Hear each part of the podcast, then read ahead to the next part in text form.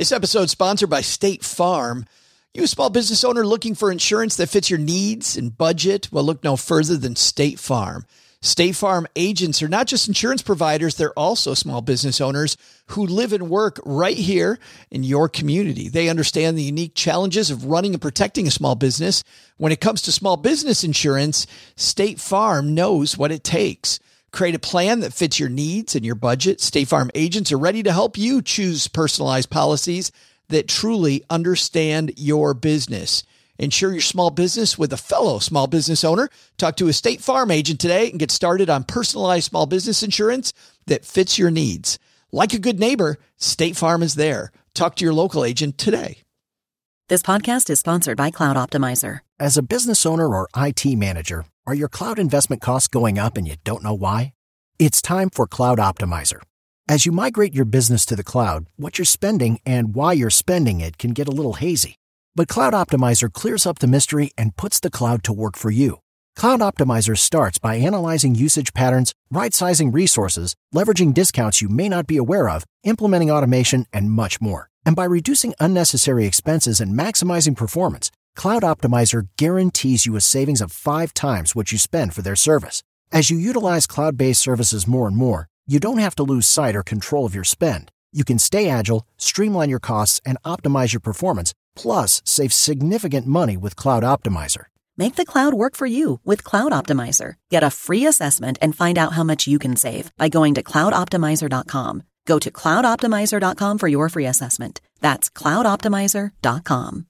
Hey, this is John in Seattle, and when I'm not telling terrible dad jokes to anyone who will listen, I'm stacking Benjamins.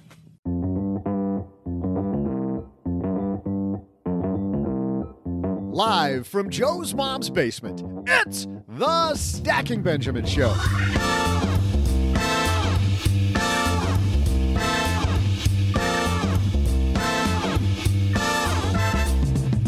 I'm Joe's mom's neighbor, Doug, and hello from, believe it or not, Texarkana, Texas. We're back, people! And to celebrate being back, what a show do we have in store for you today? Help us welcome the man behind the simple path to wealth, J.L. Collins. Plus, do we have day traders to thank for our recent monster bounce back after the big coronavirus drop? Some experts think so. We'll break this down further in our headline segment. And we'll toss out the Haven Lifeline to Ryan, who has a question about ways that family can help save for the education of their new baby. Congrats, Ryan. I give you permission to name your baby Doug in my honor if you like, but ah, who are we kidding? You're probably already going to do that, right? And of course, I'll share some stimulating trivia with y'all. I had to do it. And now, two guys who might finally change their tune on day trading. It's Joe and O J J J J G.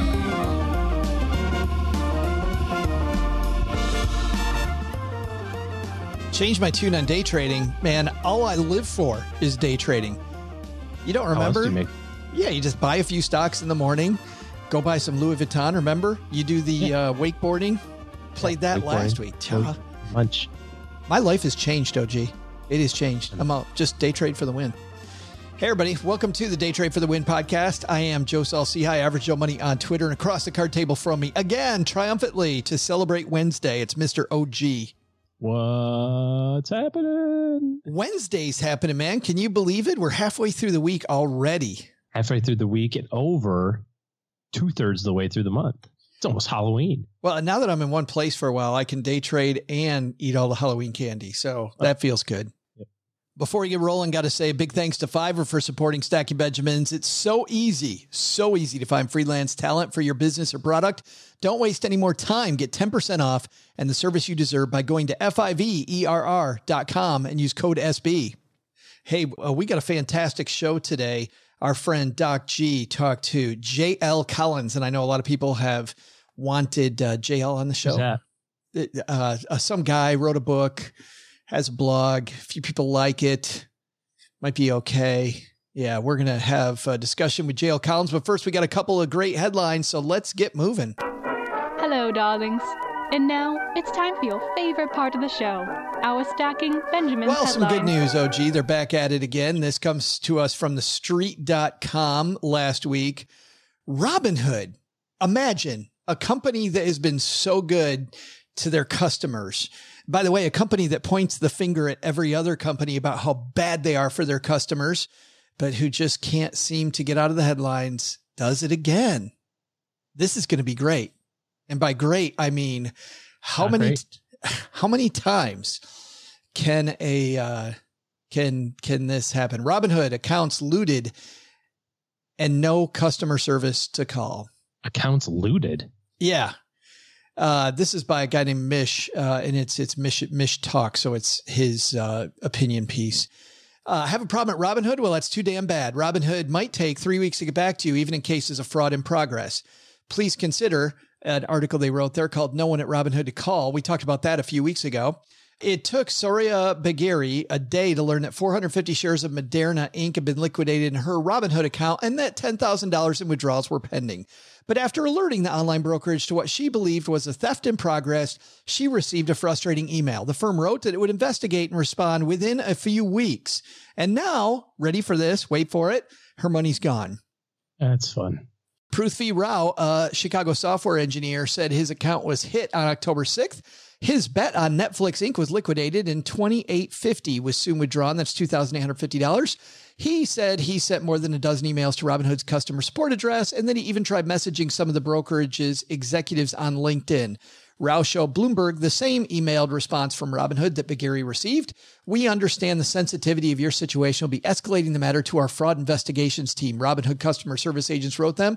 Please be aware that this process may take a few weeks, and the team working on your case won't be able to provide constant updates. Oh, but what's even better?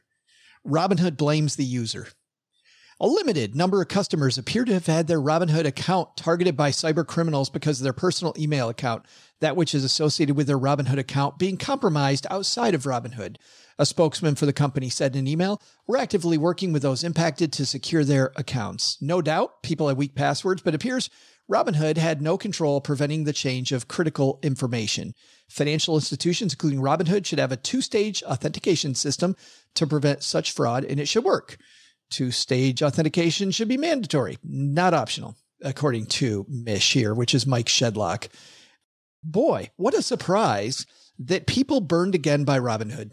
Well, I think a lot of places on the money transfer side of things, isn't it like, um, you know, if you try to move money from another place, you have to you verify the deposits and then wait four days and uh, all that other sort of nonsense that we all get ticked off about. How many times do you even do the simple phone authentication to prove that it's you? Yeah, a little text message. Yeah. mean? like the yeah, yeah. Well, that's the double deal. I'm talking about if you go to change your bank, which ostensibly this person changed the withdrawal parameters and said don't put it into this account, put it into this account instead. That usually automatically triggers a pretty lengthy pause for most custodians. I thought. It's still i have to tell you i get frustrated somebody was defending robinhood uh, in one of the forums and uh, was uh, accusing me of having just a bad take An about axe to grind. an axe to grind on Robinhood. I don't, just to be clear, I don't use Robinhood. I don't care who you use. I think there's a lot of other brokerages out there. My axe to grind on Robinhood is that I make podcasts three days a week and Robinhood won't stay out of the damn news. Me telling you to, to go to Robinhood would be like me telling you to go to Wells Fargo right now, another company that can't stay out of the news. I don't make the news. I really don't We just report the news. care. We just report it. Robinhood has proven over and over that they don't they don't do the right thing, OG. They they don't. Buyer beware. By the way, this guy, Mike Shedlock, see now, and this is going to sound like I'm piling on. Maybe I am. Should the SEC shut down Robinhood until they have customer service and procedures to stop fraud? Is the answer. Of course, you know, you post something like this on Twitter, it's like bait. Everybody's going to say, yes, shut them down, shut them down. It's like when everybody asks, whenever anybody asks about, uh, you know, what do you think of my financial advisor to a group on the internet? They suck. Fire them. Exactly. Fire them. Should they shut them down? 82.1% said yes. 17.9 said no. Do you like my angry voice there? Shut him down. No. Not good. Got a little work to do. Yeah, I'll I'll keep working on that. Our second headline comes to us from Bloomberg. This piece is written by Sam Potter. Every day trader dollars worth five in a new theory in stocks. Day traders claiming bragging rights for this year's 9 trillion US equity rebound can find some supporting evidence in the latest research. Even as retail trading has grown to represent 20% of daily volume, Wall Street has struggled to figure out how much this modest size contingent actually influences prices. After all, markets teeming with algorithmic funds, long only managers, and more. But a fresh way to understand stock fluctuations via academics at Harvard University and the University of Chicago Booth School of Business makes the efforts a little easier. Listen to this. So, by weighing up the sensitivity of various players to prices, they shed light on how individual investors, OG, might have ended up calling the shots in the world's biggest equity market. The research isn't focused specifically on the retail investing club, but the correlation is clear. The theory is that institutional managers are largely insensitive to prices because they're buying and selling is primarily driven by their mandates. It's driven by hmm. their investment Yeah, policy statement. this amount of this percentage of this type of stuff. that bestows disproportionately large influence to other investors like retail funds. According to their inelastic markets perspective, the booming day trade flows of late could have had an impact many times larger than their absolute size, meaning that day traders, because they were flooding the market with hot trades right then, having an outsized influence on stocks going up, which also, OG, should make you even more afraid, shouldn't it? Like if you weren't already afraid of the stock market. Yeah. And don't get me wrong, you should be in stocks, but I think you should always be fearful that the price today is going to be the price tomorrow. I think it's good to have a healthy fear of where things are headed. And if these guys think that day traders were able to run up prices, the second the day traders decide not to run up prices, we're going to see a reversion to the mean, back to what prices are usually and should probably usually be worth. That's the uh, wisdom from Harvard, huh? Well, this is why you don't get involved with the market on a daily basis. This is why you don't look at the price of your stuff every four hours. Mm-hmm. But it's fun. I'd love to see a study on longevity and how often you check your stuff. Like if you check your stuff every 15 minutes, how many of those How- people have heart attacks versus people that never check it? Oh, that kind of longevity. I thought you meant like portfolio success or something. I'm talking about health. I'd love to see the intersection of health in this. It it isn't healthy, and you shouldn't. Uh, you know, there was this. Uh, there was this number one fear the market back in March, and then all of a sudden there was a fear missing out around what June, July. Huge fear missing out, and according to this piece, both of these could probably be wrong. Well, I mean, it's really hard to move a gigantic trillion dollar market, especially in one particular stock. But I agree, it probably happens to some extent on a short term basis, but certainly not over long term. We'll link to this piece on our show notes page at stackingbenjamins.com. But I think, OG, that uh, instead of looking at the stock market and thinking about how you're going to become rich that way, thinking about how you can make money in other ways and put more money into the market, probably a better strategy. Yeah. And you know what? If you look better and you feel better, you're much more likely to go in and ask for the raise with confidence, or you'll be able to look the part when you're doing the sales presentations. For whatever reason, though, you know, all the things we'd love to do for ourselves, but we haven't done it. Well, for me, I had braces as a kid, but uh, didn't take care of them because I didn't understand why I had braces. Now at 52, I am thinking about this lower jawline of mine going, you know what? Time to be done putting it off. So thanks to Candid for straightening my teeth. And it's simple, easier, more comfortable than ever before. Candid clear aligners are comfortable removal, practically invisible, unlike wire braces. So you can transform your smile without anybody noticing. Plus, your treatment's prescribed and monitored remotely by a licensed orthodontist who's an expert on tooth movement, all done from the comfort and convenience of your own home. Candid only works with orthodontists, by the way, never general dentists like other companies. Plus, your supervising orthodontist going to be with you every step of the way. With Candid, your treatment includes remote monitoring by the same orthodontist who created your plan, so you will never have to wonder how you're doing. You'll always know, and I I love that. Average candid treatment, just six months, and you'll start seeing results way before then. And by the way, it costs thousands less than braces. So you can hold on to your Benjamins. Start straightening your teeth today. Right now, all stackers can save 75 bucks on Candid Starter Kit. Go to candidco.com slash SB and use code SB. That's candidco.com slash SB. Then use code SB. Take advantage of this limited time offer to save $75 in your starter kit. candidco.com slash SB, code SB.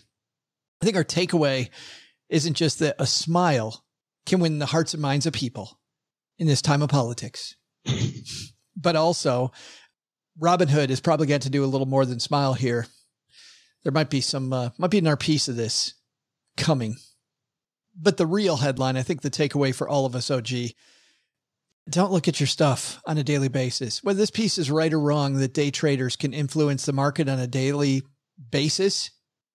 Stay there for the long term because you have no idea who's going to trade tomorrow and for what reason they're going to trade. And that will maybe affect your longevity.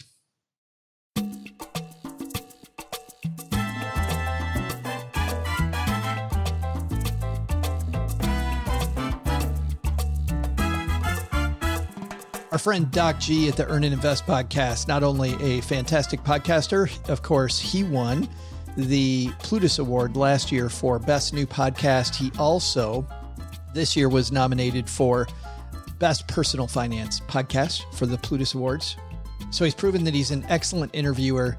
Doc and I were talking about a discussion that he had with JL Collins. And I think this is a discussion that everyone needs to listen to because they talk about purchasing a house. They talk about depriving yourself of things to reach financial independence, which I think a lot of people think that they need to do. And they talk about opportunity cost. So let's listen in. This is our friend Doc G and JL Collins. How do I introduce JL Collins? He's been dubbed the godfather of the financial independence movement. His book, The Simple Path to Wealth, is arguably one of the most important personal finance books of this century. His stock series on JL Collins NH has taught countless people how to invest. I feel lucky to call him my friend. JL Collins, welcome back to the What's Up Next podcast. Wow, I am sitting here literally blushing as you go through that introduction. That is more than kind, a little bit of fabrication. Nobody should take it as as gospel. That's that's for sure. Other than the part that I'm I'm married to an exceptionally lovely woman, but I'm honored to be back. Thanks for having me. Now, I want to describe the situation here for our listeners. We are sitting almost shoulder to shoulder so that we can both pick up on this microphone that we're holding. I'm looking out a bay window, and there's a little swatch of grass in front of me, and then Lake Michigan crashes against the beach. It's a little bit of a windy day. This is December in Wisconsin, and I can't help but think this is Kabanda. Kabanda, in some ways, to me, seems like the house that financial independence built. Yet, JL, when you wrote about this the first time, you wrote a post called Mr. Anti House Buys His Dream House. And I'm wondering, is there a contradiction here? Well, I suppose there is a contradiction because while most of my adult life I have owned houses because they fit the lifestyle that I wanted at a particular time when my daughter was younger, for instance, for school districts and that sort of thing. But once she went off to college, I, I never particularly liked owning houses, and I sort of swore off owning them and went back to the more carefree life of being a renter. But we'd been coming up to this stretch of beach in Lake Michigan for literally a decade as my wife's sister and her husband have a place. And we just love this particular uh, this particular part of the world, and we sort of very casually started looking at houses the last few years that we'd gone up to, to stay at their house and, and this little shack that came on the market. The next thing I knew, I went from being completely nomadic and homeless to having a house again. But this one is actually mostly an investment that we Airbnb or actually VRBO, and, and then uh, we use it part of the year. So it's kind of a stop on our nomadic travels. You call this a shack, and in fact, I believe Kabanda means what the shack on the lake. this is nothing like a shack. It's a beautiful house on Lake Michigan with its own beach. And it makes me wonder about this idea of indulgence. Does financial independence preclude indulgence? So, first of all, as, far as I know, the word kabanda, it's a Swahili word, and we were looking for a Swahili word. My, my wife's sister's place they call shamba, which is kind of a country shack out in the middle of nowhere. And I've always liked that name, and so when we got this place, we were looking for another Swahili word. And Kaband evidently means a lot of different things in Swahili, and different Swahili speakers I've spoken to give it a different definition. But one of the definitions is is shack by the lake or shack by water or something. Anyway, uh, no, I don't think indulgence is contrary to the whole FI movement. In fact, in many ways, it's it's what it's all about. But indulgence comes in many different fashions. The first and most important for me was my freedom, was my time, and that was the first thing I bought with my money. But if you in fact invest your money, as I describe in my book and my blog, over time you wind up having a fair amount of money, and that allows you to indulge in other things. And a lot of people indulge in travel and houses and all kinds of things, and it allowed us to buy this this particular little beach house. Now, it it is a, a lovely place, but it is, in fairness, a shack. It was built in 1939 as a as literally a shack on the beach, and has been tacked on at various points in time and it's a little bit ramshackle and certainly compared to some of the mansions that you find along the lake it's it's a shack in comparison but it is one of the most modest places you'll find on this stretch of beach often in the financial independence community, I hear people talk about opportunity cost. And occasionally you'll see someone in a Facebook group or somewhere talk about an quote unquote indulgence that they bought. And the next thing you know, there are a bunch of replies about the opportunity cost. Well, if you just didn't buy that luxurious thing and put the money in VTSAX, in 20 years, you'd have $100,000 or a million dollars. Do you buy this opportunity cost argument? Not only do I buy it, I think I was one of the very first people in the community to make it. Uh, at least when I started making the the uh, making the point of opportunity cost, I had certainly not seen anybody else make it up until that point, and that's possible somebody else had. Opportunity cost is a very real thing in every financial decision you make because if you spend money on anything, including investments, it precludes spending it on something else, and that is simply what the opportunity cost is. And in my manifesto on the blog, I have a line that says something to the effect of every decision isn't about the money, but you should always be aware of the money decision you're making. So, what I mean by that is being on the path to FI and even being frugal doesn't mean that you never spend money. It just means that you're very careful about how you spend money and you spend it, in my view at least, from a position of power. And what I mean by that is that you are spending money in a way and on things that you can easily afford. So, as I mentioned, Kabanda is one of the more modest houses along this lakefront. We could have afforded something considerably more expensive, but we couldn't have necessarily bought that from a position of power. In buying this modest little shack at a fairly low price, at least comparatively, it took up less of our resources, and therefore we're buying it from a position of power. Is there an opportunity cost to it? Absolutely. But it's a, it's a trade off that I'm willing to make, but I'm willing to make it after carefully considering the opportunity cost and being keenly aware that that's the decision I'm making. Would it be safe to say that opportunity costs don't only apply to finances, but they're lost opportunities when it comes to experiences and even ownership? Yeah, absolutely. I think, you know, opportunity cost is probably most easily identified in a financial mathematical fashion because you can put numbers directly to it.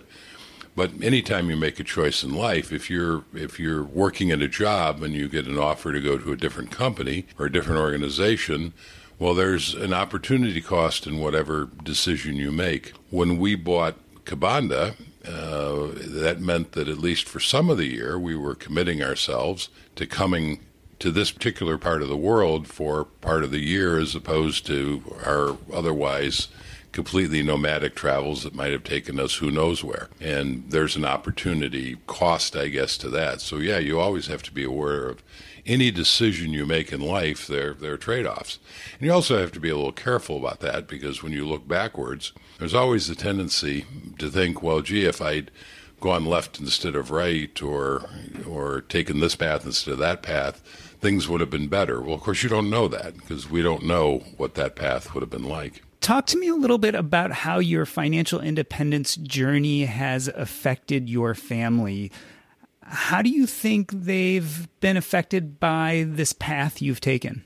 Well, I'm not sure if you're referring to my journey since I started the blog in 2011 or the journey that I really started when I first got out of college. Because living modestly, saving 50% of your income and investing it, which is what I did, uh, leads to financial security. Although we led a, a, fairly modest life, but that was fine. We, you know, didn't want for anything that was important. Since 2011, the starting the blog and the whole FI thing, which I wasn't aware that there was an FI thing until I started my blog. Uh, I'm not sure it has affected them all that much anyway. My daughter was an adult by then or in college, and wife is, I mean, Jane and I have been married for 37 years, so it was just the same old, same old. Her husband going out and doing something new and crazy. So I'm not sure it made too much difference. Now, from talking to you, I know that the blog was originally a series of posts, almost like a financial love letter to your daughter. Do you think it had the intended effect? Yeah, absolutely. When I started the blog, I had I had begun writing letters to my daughter about financial things that uh, she was not prepared to hear from me. I had kind of started too early and pushed too hard and turned her off to it. And I wanted to make sure the information was available to her when the time came that she was ready to hear it. And then a friend of mine who I shared some of this stuff with said, Wow, this is pretty interesting. You ought to put it on a blog. I'd never seen a blog before. I'd heard of them, and so I kind of vaguely knew what one was. But what appealed to me was the idea of archiving the information. And I never dreamed that I'd have the audience that I have today or that I'd have any audience at all. Uh, but to answer your question, I, I think, yes, as my daughter got older and she was able to come at it as an adult and read it. She's now firmly on the FI path herself, and so it's taken hold. And she loves to tease me, by the way, because there have been enormous blessings that have come into my life since starting the blog. I mean, the blog is one of them. Out of the blog came my book, which has been successful. And of course, also out of the blog came Chautauqua, and that's been a great joy for me. And my daughter has fallen into the habit of reminding me that had she listened to me when she was a child, and paid attention, I never would have had the motivation or the need to write any of this stuff, and so none of these blessings would be in my life. I owe it to her unwillingness to pay attention to her father. I think a lot of us in the audience too find it fairly amazing that your blog and all the content you've put out there was fairly unintentional. It was intended for your daughter, and yet we as a community have found a lot of good there. So I guess we can all thank your daughter for originally not listening to you and ha- having that dance that daughters and fathers have had for centuries of shaking their head, saying, yeah, yeah, and moving on, which is something I know my son and daughter are definitely working at as teenagers right now your effect on our community was unintended, and yet it's been a huge effect. In fact, some people have gone as far as giving you the moniker uh, the Godfather of Fi. Does your family tease you about that at all? Yeah, initially they did, and, and I have to say, uh, Kristy of Millennial Revolution was the Kristy and Bryce of Millennial Revolution were the first people to, to start referencing me that way, and I and I have to admit that I've gotten used to it, but initially it, it made me very, very uncomfortable. Yeah, I'm fine with it now, and I'm even even flattered by it. And I suppose I took a little bit of teasing from my family, but they're past that. Whether you want to argue or not about that moniker, we all know that there is a godfather in the investing world, and that's Jack Bogle. You've written a number of posts on your blog about Jack Bogle. Tell me a little bit about what he means to you as a person and what his passing meant. I love that question. A few years ago on my blog, I had uh, one of my readers made a comment, and they very flatteringly compared me to Jack Bogle.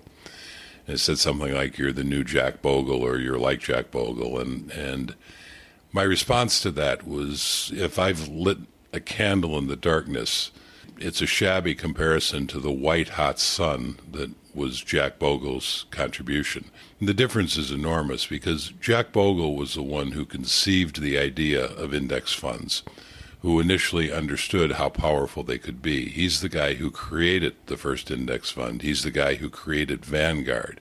I'm the guy that's written about it a little bit. I mean, the, the gulf between our accomplishments uh, and what we brought to investors is, is enormous.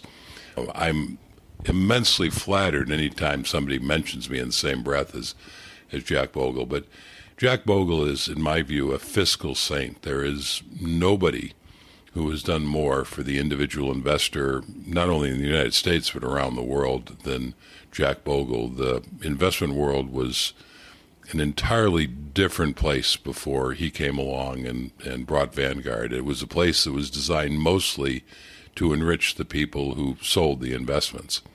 And Jack Bogle's concept was maybe we ought to enrich the people who actually make the make the investments. You exchanged a series of emails with Jack before his death, and in one of them you write to him, "You have long been my personal hero, and I am not a fellow given to having personal heroes." Would it surprise you if many in the financial independence community would write the same to you? At this point, no, it wouldn't surprise me because many in the financial community have written that to me. I still find it surprising to be thought of in that way. And I have to correct you a little bit. I, I didn't actually exchange a series of emails with Jack Bogle. Um, he was kind enough to send me an email about my book and it came out of the kind of a funny story. I was in Ecuador. Uh, we were staying in a little seaside village of San Clemente. We were checking out of the hotel to to get the cab to go to the airport to go to Quito for uh, the Chautauqua that year. And I thought, oh, before I leave the internet connection here at the hotel, I'll check my email one last time. And sure enough, a new email was showing up, and I clicked on it to see what it was and I was dumbfounded to find that it was a very, very nice email from from Mr. Bogle and very complimentary about my book. And of course, I responded to that email, and the quote you you mentioned is is in there, but that was the extent of the exchange. So uh, I I wish I'd had a closer relationship with him, but I'm honored that he was even aware of my book. We all know Jack Bogle for pretty much introducing us and inventing index investing.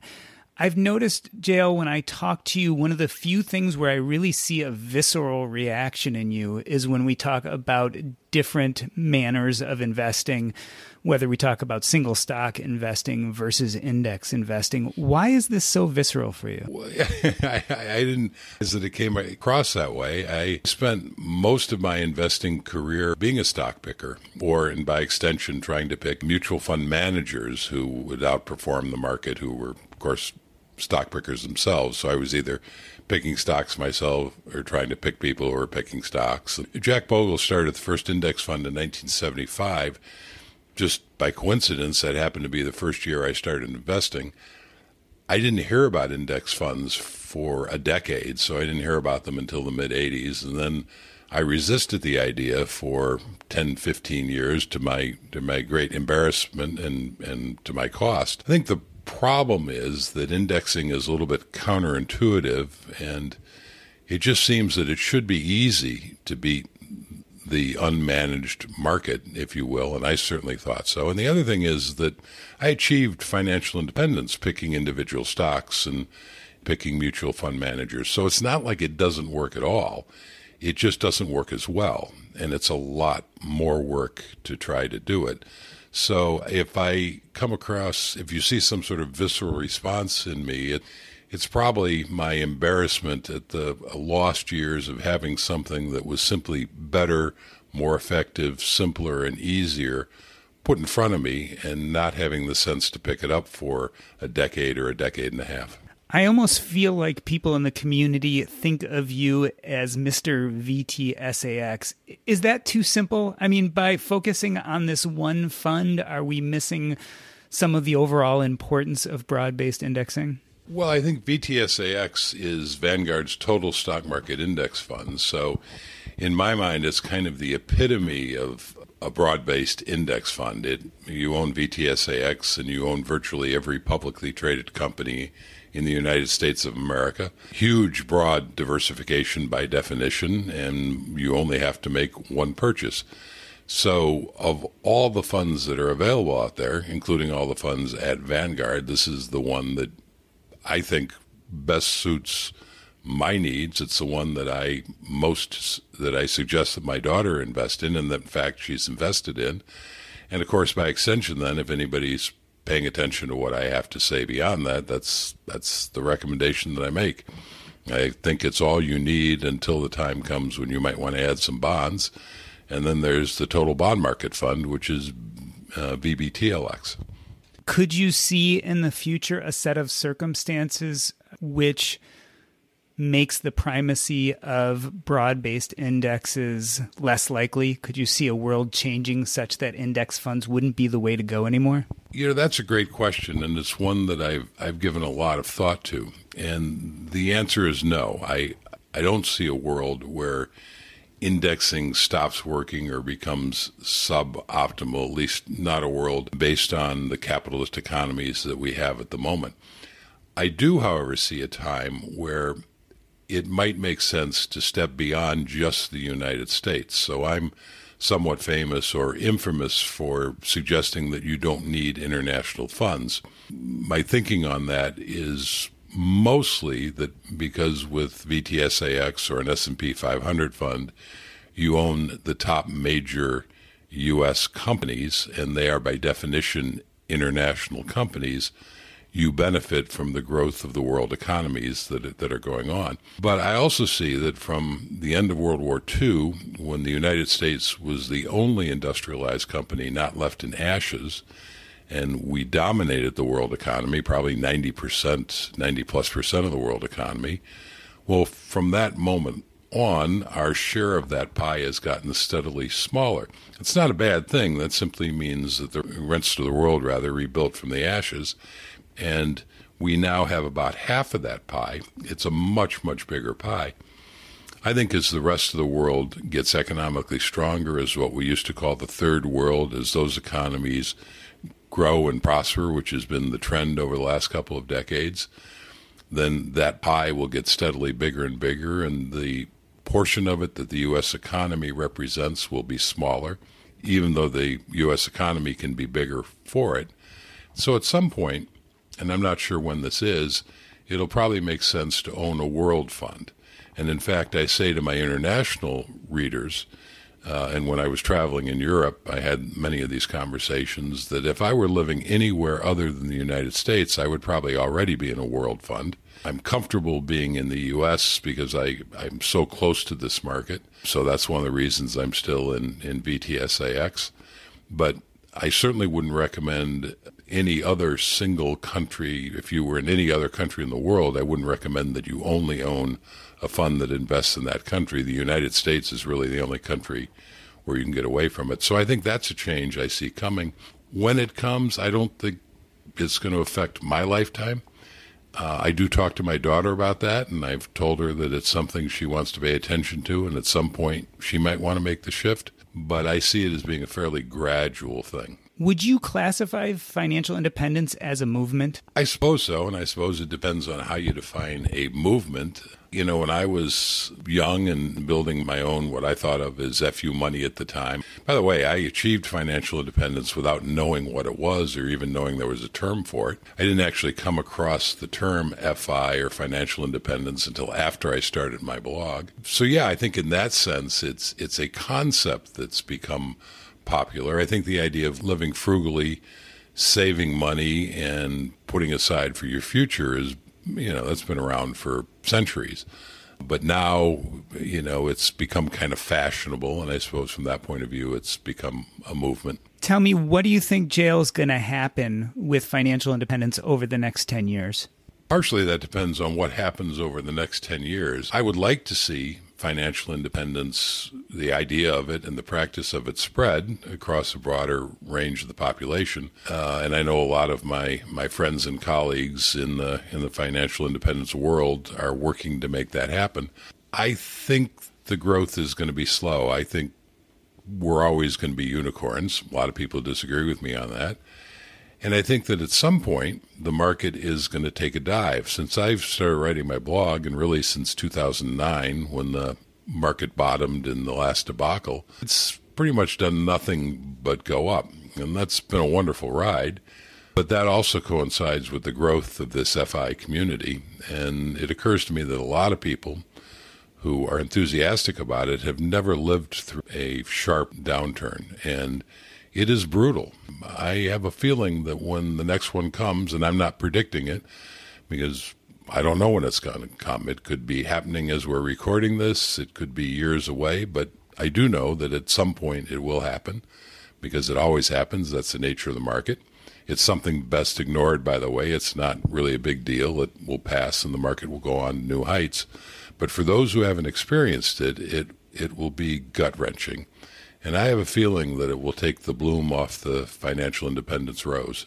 You bring up a good point that many of us, especially the younger ones, maybe haven't yet gone through a real market downturn. Talk to me about your experiences during the two major downturns of the last few decades. Yeah, so this is something that concerns me. And I wonder at times whether you can learn how to tolerate a major downturn simply by reading about it, reading what I've written, for instance, and what I say to do, which is basically nothing, stay the course, don't make any changes, and understand that it's, a, if anything, a buying opportunity and the market always recovers. And that's easy and comforting to read, but I'm not sure that people can really, without actually experiencing the, themselves. And so, for instance, in 1987, there was Black Monday. Black Monday was the biggest percentage market drop in the history of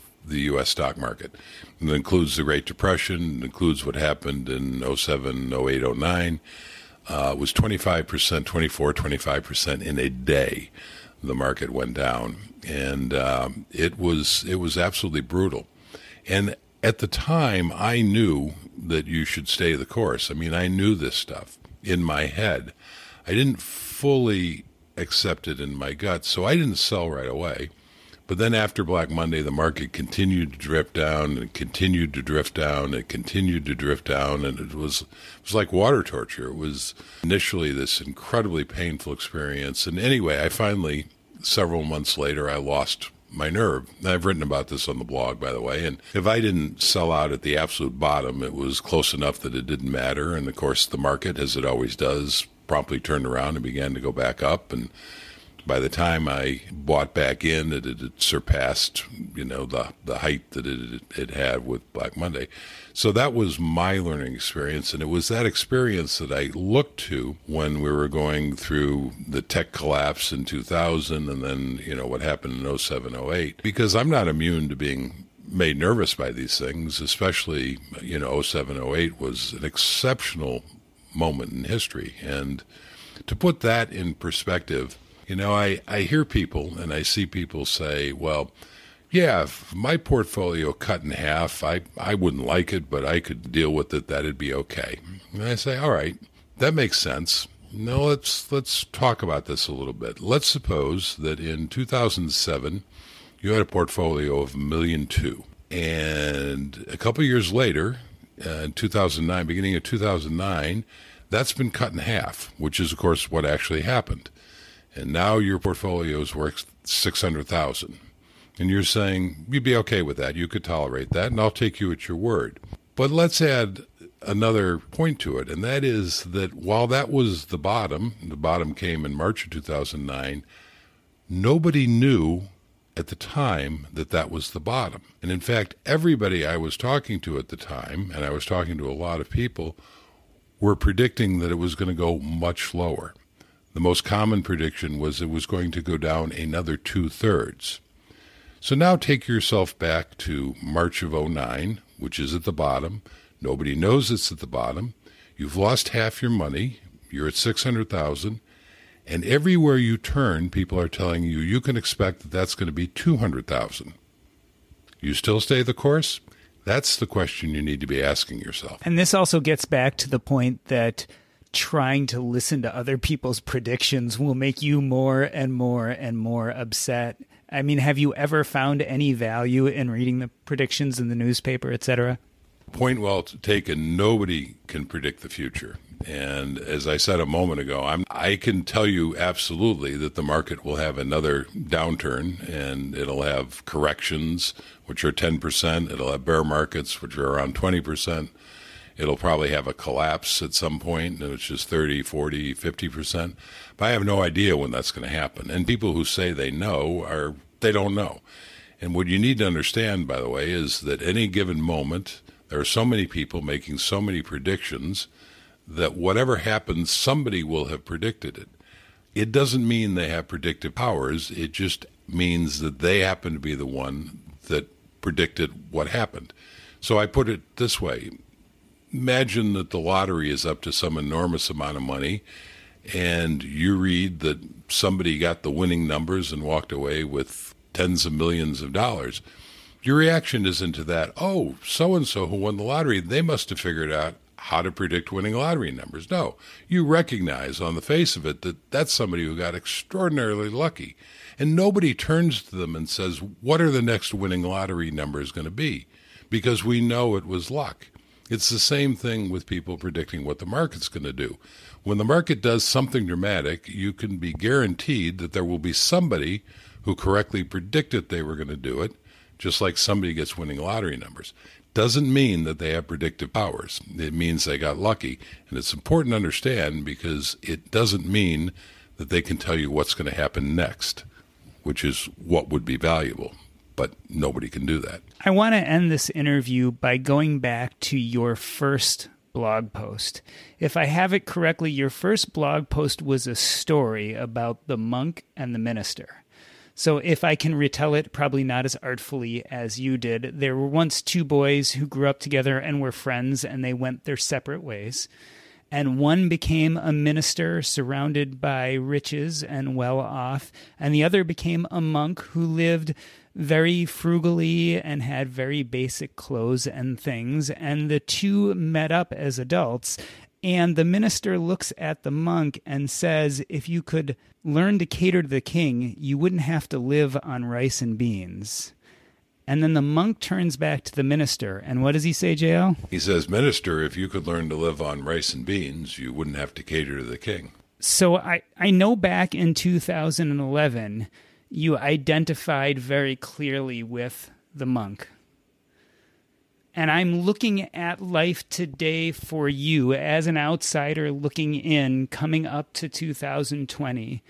And you are a man in the last 10 years who's written a blog, who's written a book, who's got involved in endeavors like Chautauqua. We're sitting here at Kabanda. You just bought a new car, which you've named Steve. Steve too, and you've spent what the last six months traveling the world and Europe. You just came back. You're going to be going out on the road again.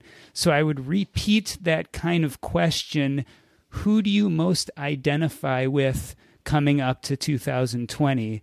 The monk, the minister, or the king? Uh, well, that's an interesting question. Again, one I've never been asked. So I think that in terms of the trappings that I have in my life, even in those days when I, back when I wrote that post, I am probably more along the lines of being a minister because when you live like a monk and you save 50% of your income and you invest it over the decades, you're going to, not to put too fine a point on it, but you're going to wind up rich. I've never, I, am always been naturally frugal. It just comes naturally to me. And it's been very useful and functional because being frugal is what freed up the capital to invest. But of course, there's a certain irony that as as you practice this over the decades, you become wealthier and wealthier and have less and less of a need of, of being frugal. So, yeah, I mean, I, but I've never been been frugal just for the sake of being frugal. Um, you know, my attitude has always been if you save 50% of your income, you're fine. And when I made $10,000 a year, I lived on five. When I made $100,000 a year, I lived on 50. I didn't say, well, I'm only going to continue to live on five. I guess I think of it the same way. It's actually still hard for for us to spend money. You mentioned I bought a new car, which we did. Candidly, we could have bought a much more expensive car. Uh, I have a beach house. We could have bought a much more expensive beach house. I say that only to illustrate that it's hard for us to spend money because it does go against our natural tendencies. But on the other hand, at this point in my life, I have more money than time, and I'm trying to make that more of part of my decision making process. Uh, and at the same time, though, it was it, buying the new car, for instance, and I've written about this, was hard because we really liked the old car, and there is something about having an old car that's just enormously appealing to me. But functionally and giving the amount of travel we do and what have you, a new car made more logical sense, but it wasn't the most comfortable emotional decision to make, actually. I think in our lives, maybe at different points, we get to be all of them. Sometimes we're the monk, especially at the beginning of our journey when we don't have much. Sometimes we're the minister when we have things we want, when we ignore this idea of opportunity costs, when we indulge ourselves because that brings us joy. And sometimes we're the kings because we get to a place where we've saved enough and now we can live and we can do it comfortably and we can do it within our means and we make choices, but they're rational, smart choices. Where can people find you and what's up next in your life?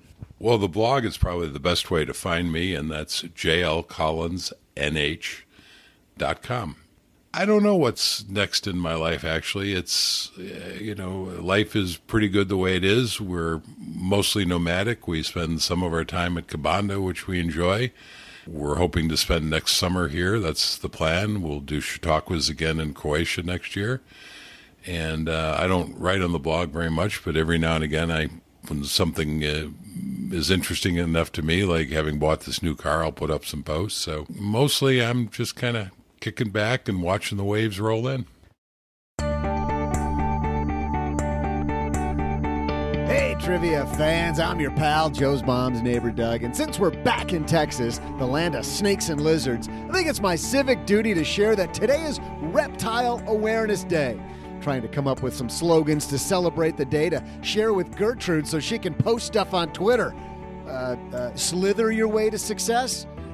Don't worry about your reptile dysfunction. That's my favorite. In just a moment, I'll share some of my favorite reptiles. But first, how's today's trivia? The T Rex is one of the biggest and baddest reptiles this world has ever seen, and it just so happens that to be super valuable today in the form of fossils. The T Rex fossil, Stan, was just auctioned off for a record amount earlier this month in New York. Wow, I didn't know there were T Rexes in New York. Anyway, the question is how much did Stan go for? Since this one isn't so cut and dry, I'll make it a little bit easier for you. Make it multiple choice. Was it 14.4 million, 23.7 million, 31.8 million, or 39.4 million? I'll be back with your answer faster than you can roar and stomp around like Joe's mom. Well, over the last few months, I've proven that if you're in a small business, you need to be able to work from anywhere. Tying a phone line for your business to a set place can be problematic, especially you'll see not just for me, but just in the time of COVID, you might be working from home. You might be working from a park. You could be working from anywhere.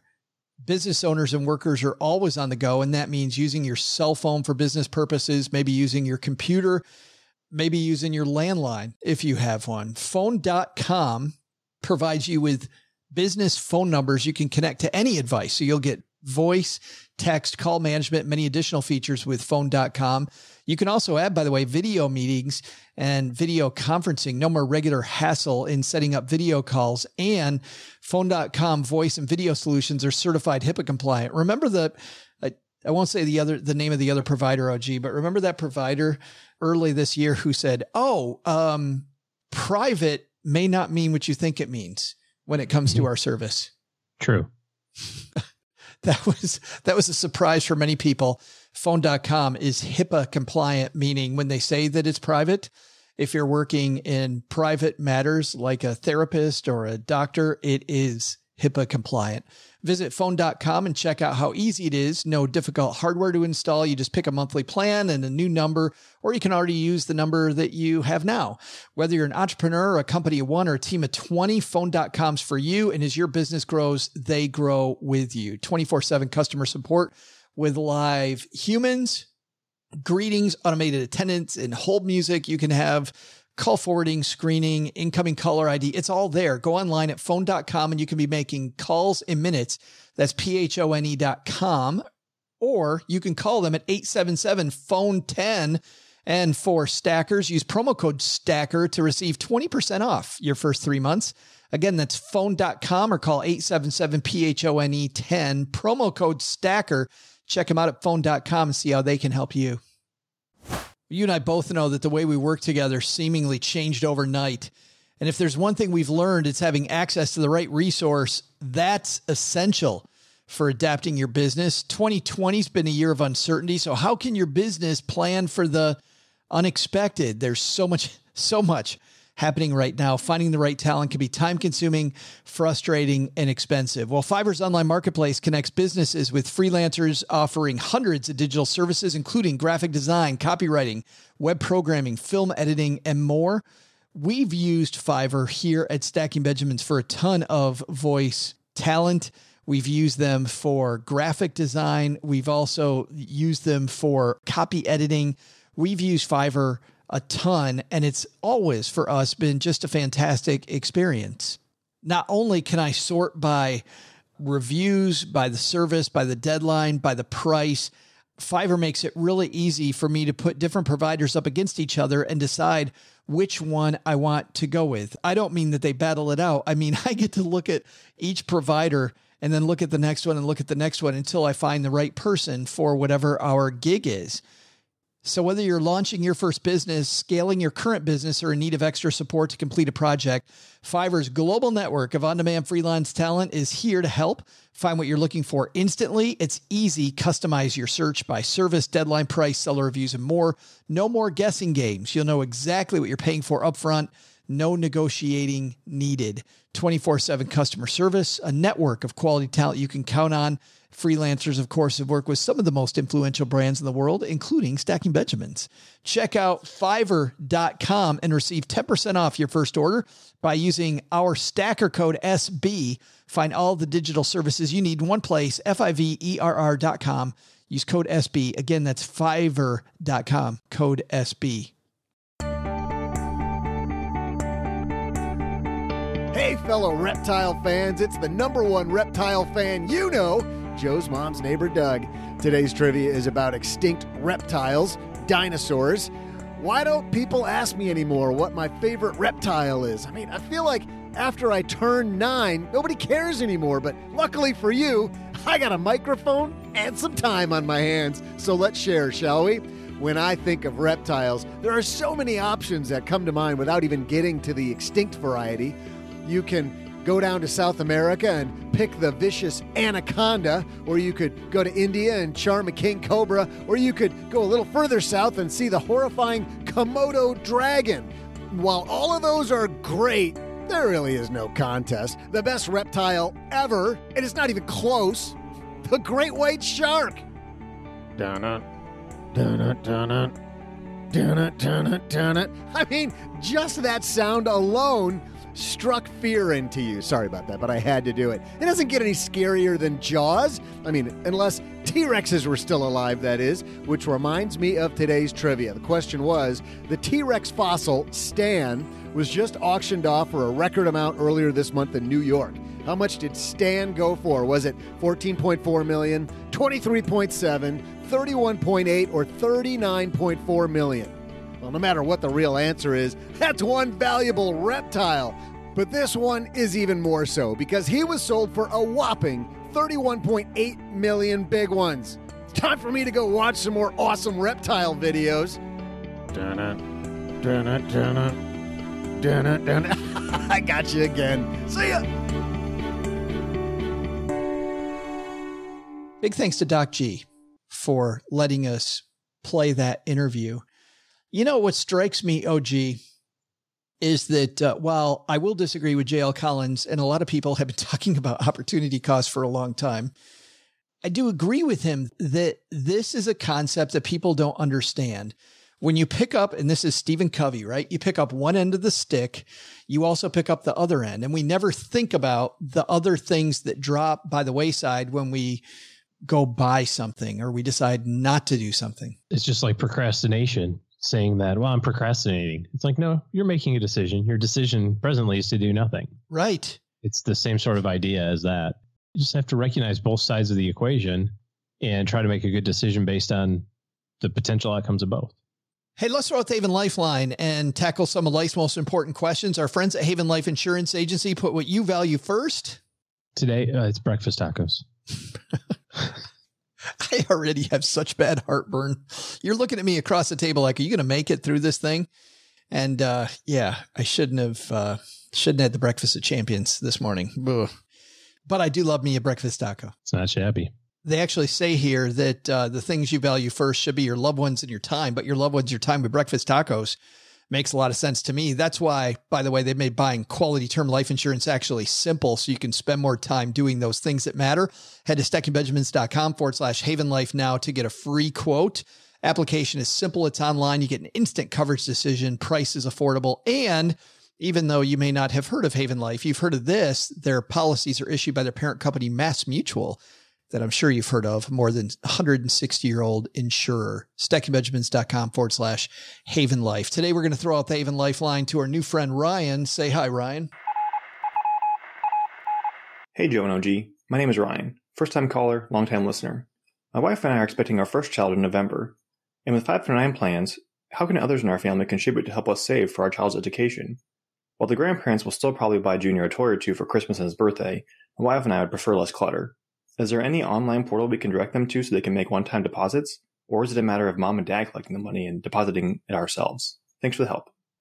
Oh, that's a great question, Ryan. And congratulations on expanding the family. And I also think, oh, gee, like I'm sure you do, getting started on college early, if that's the path that you think might be in the picture, starting now, great idea. Not going to hurt you. Yeah. And good luck trying to get your parents and your wife's parents to not buy toys especially the ones that make lots of noise and rattles. And oh, look, drums, drums. Uh, like this thing that randomly goes off at two in the morning. And then you can't take the batteries out because you have to uh, get the screwdriver. So you got to get the screwdriver to uh, open the battery compartment to take the batteries out. We were driving once from Michigan to Ohio. My son had this Bill Elliott McDonald's NASCAR racing car with it when you pushed on it, like if you just rolled it, it would roll. But if you mm-hmm. pushed down a little bit and you rolled, it would go. and Cheryl put it in the bottom of a big box of presents. Three hours. Yeah. Three yeah. hours. And we stopped to fix it twice. And uh, we had to pull, of course, we had it like all the way back. So you had to pull all the other stuff, our suitcases. Mm-hmm. We were staying there for a little while, pull all that stuff out. And then it went off again. And then she finally was able to, because we didn't have a screwdriver, so we couldn't pull the thing out. So she thought she'd adjusted it. And then I don't know if it rocked or what, but yeah. Yeah. yeah. So you're getting that stuff anyway. Uh, as it relates to the 529, every place is going to be a little bit different in how they handle this. I know, for example, like the Upromise plan, which is a program that you can look up online, they give you like a little code that you can direct people to, you know, a URL, just a like a a tiny URL or something. And then uh, I know of another company that does that, and I think the Utah plan does it too. So I, off the top of my head, I can think of three that basically give you a link that you can give to other people that says, "Here's how you can contribute to Junior's plan," without getting into all the details of, you know, who do I send the check to and how do I write the account number down and all that other sort of nonsense they can do it electronically. That being said, it's not the world's worst problem to collect the gift money and then send the check yourself. I mean, it's six of one, half does the other, unless it's like a really big amount. You know, if trying somebody somebody's trying to put twenty grand in the five twenty nine on your behalf, then you probably want to do it the online way. But if it's fifty or hundred or two hundred dollars for birthday or ho- holidays or something, I w- I wouldn't uh, really worry too much about it. There are some cool programs out there that aren't 529 plan agnostic, but do help you help your children learn responsible money habits and parents, friends, grandparents can give uh, that way. Our friend Tanya Van Court has been on a couple times. We'll have Richie, our producer, add a couple of those links so you can listen, Ryan, to those interviews from our Friday FinTech segment at stackingbenjamins.com. But her company is called Goalsetter, goalsetter.co. I know there's a few other companies that do this, but on one side, you can help your kids set goals, do giving, make gifts if they want to, but also then save toward the goals and see the goals coming and, and parents, grandparents, friends, instead of giving them the toy, they can also give toward Goalsetter. So a pretty neat program. I know there's a few others out there, but we'll link to Tanya's because that's one I know off the top of my head. Thanks for the question, Ryan. Congratulations again on growing the family. You got a question for us? Guess what? We'd love to help you save more money or get out of debt or make a better decision. Head to stackingbenjamins.com forward slash voicemail.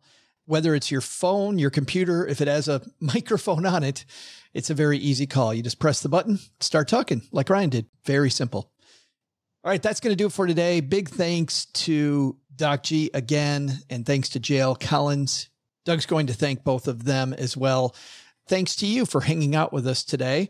Mom today put this review on her refrigerator. This is from Dave, an amazing mix of fun and substance, five stars. I love how Joe and the gang bring so much lightheartedness and fun while still managing to give great wisdom about finance. Don't know about any of that, Wisdom. Dave. I like the sounds of that. Don't know about any of that, but I do know we have a lot of fun and we're glad that you're here with us, Dave. So thank you very much. And lastly, if you need better financial planning help in your corner, OG and his team still taking clients this year. Head to stackingbenjamins.com forward slash OG to see how his team can interface with your team to make better money decisions.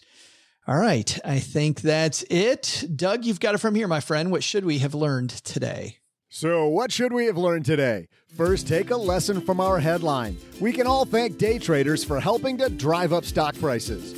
Second, take a lesson from JL Collins. Whenever you make financial decisions, weigh the opportunity cost. If you do this today, what are you giving away that you could do, which may be more important to your happiness? But the big takeaway Joe just told me sharks aren't reptiles. yeah, right. Yeah, uh, I, I knew that. I knew it. Of course, I knew. I totally knew it the whole time. Uh, it was just a, a, test. It was a test. That's right. It's just a test. Plus, I mean, my favorite reptile isn't even a shark. It's uh, it's your mom, Joe. Thanks to Doc G for sharing his conversation with J.L. Collins with us. You'll find the Earn and Invest podcast wherever you're listening to us. This show is created by Joe Saul-Sehy, produced by Taylor Stevens, and engineered by the amazing Steve Stewart. Online, visit us on Twitter at SBenjaminsCast or on our Facebook page. I'm Joe's mom's neighbor, Doug, and I really thought doing these credits completely naked would have been a lot more fun than it actually was. SB Podcasts may receive payment on the show from sponsors and guests in the form of books, giveaway items, discounts, or other remunerations. That's a big word. There's no way you take advice from these dorks, but like Joe's mom always says, don't take advice from people you don't know. This show is for entertainment purposes only, and before making any financial decisions, consult with a real financial advisor. Oh, sure, now you're trying to tell me your mom's not a reptile? Have you seen the skin on her elbows?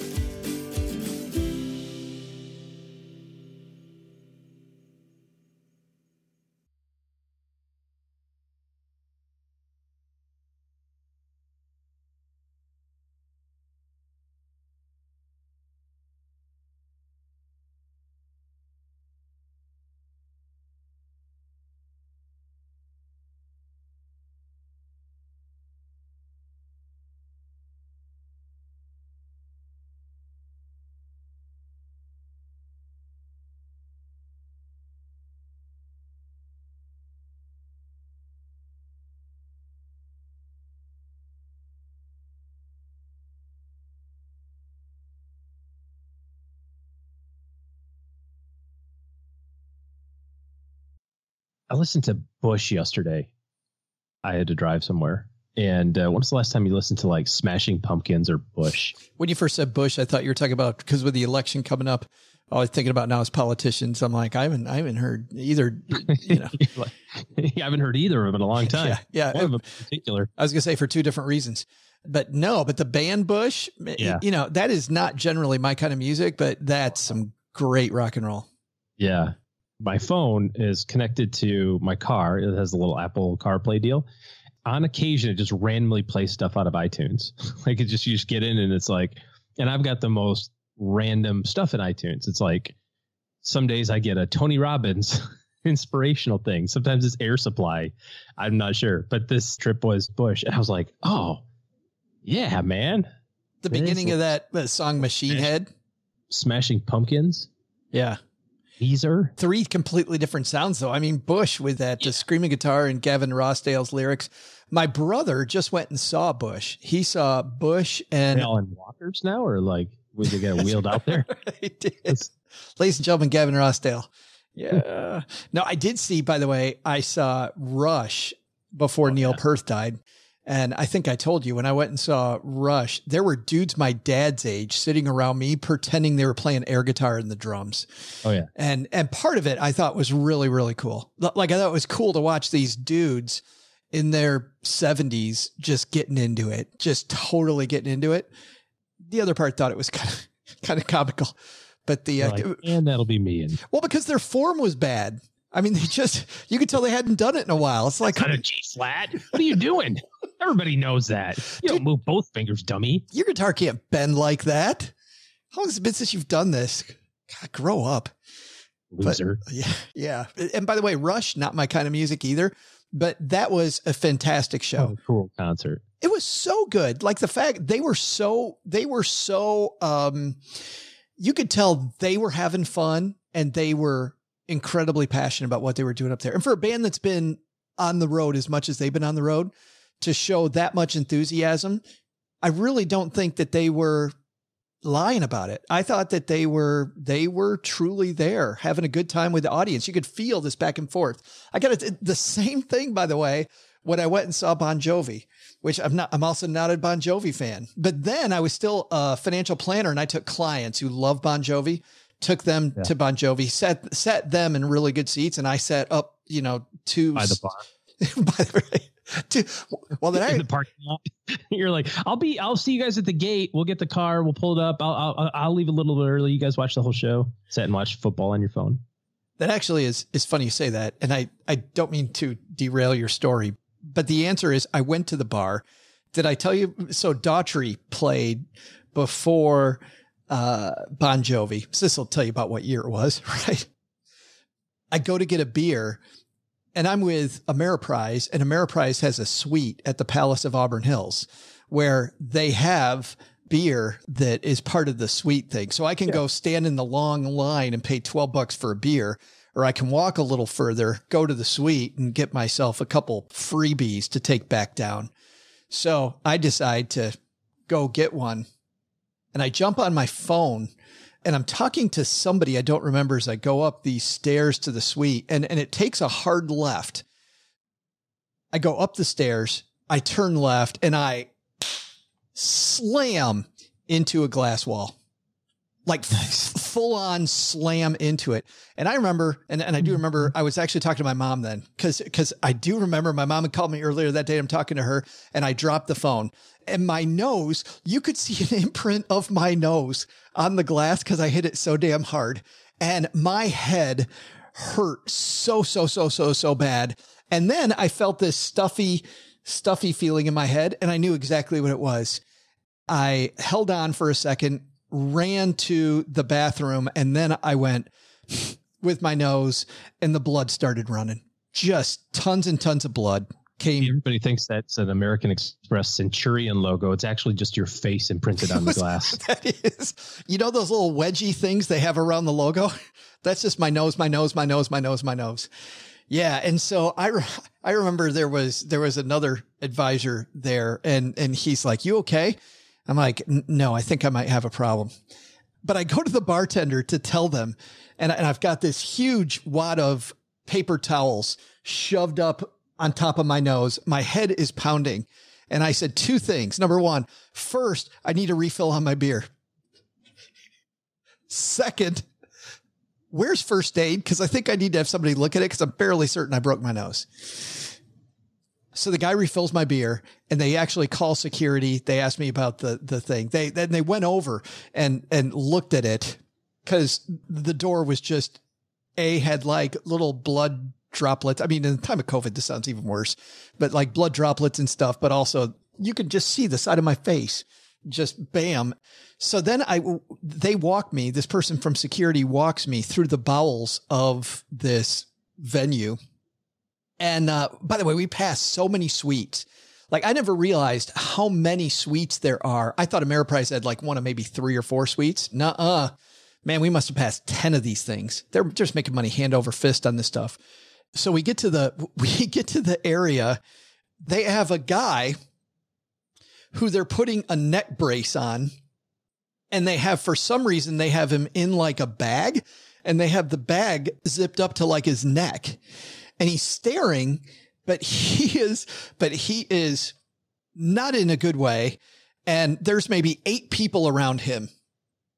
And I'm standing there with my beer.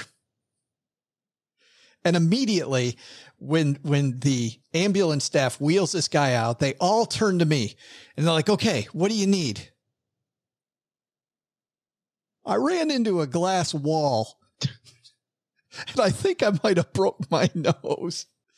And they looked at it and said, you probably did break your nose, but it's straight right now. And all we would do is break it again to straighten it out. And the fact that it's straight, we, we can, we can do a bunch of stuff or you can go to, uh, if you continue to have headaches, you may have a concussion. So they told me what to look out for. And five minutes later, I went back up to the, back up to my seat and drank my beer and actually felt okay.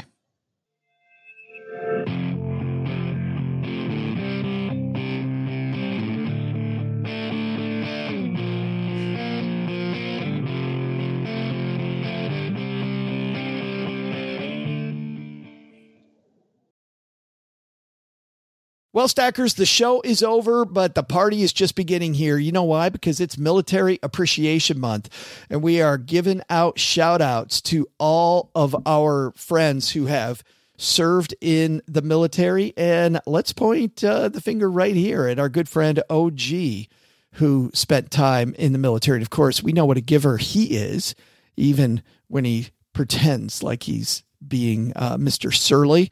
Navy Federal offers member only exclusive rates, discounts, and tools to empower their members to help them reach their goals. Visit NavyFederal.org slash celebrate. And you'll see all their Military Appreciation Month offers and other Navy Federal offers. They've got all kinds of resources on their site, like best cities after service to help veterans transition to civilian life and best careers for military spouses to support military families. So much going on. Just head over to NavyFederal.org slash celebrate take a look at all the Military Appreciation Month offers and their usual offers. Navy Federal, our members are the mission. Navy Federal is insured by NCUA, equal housing lender.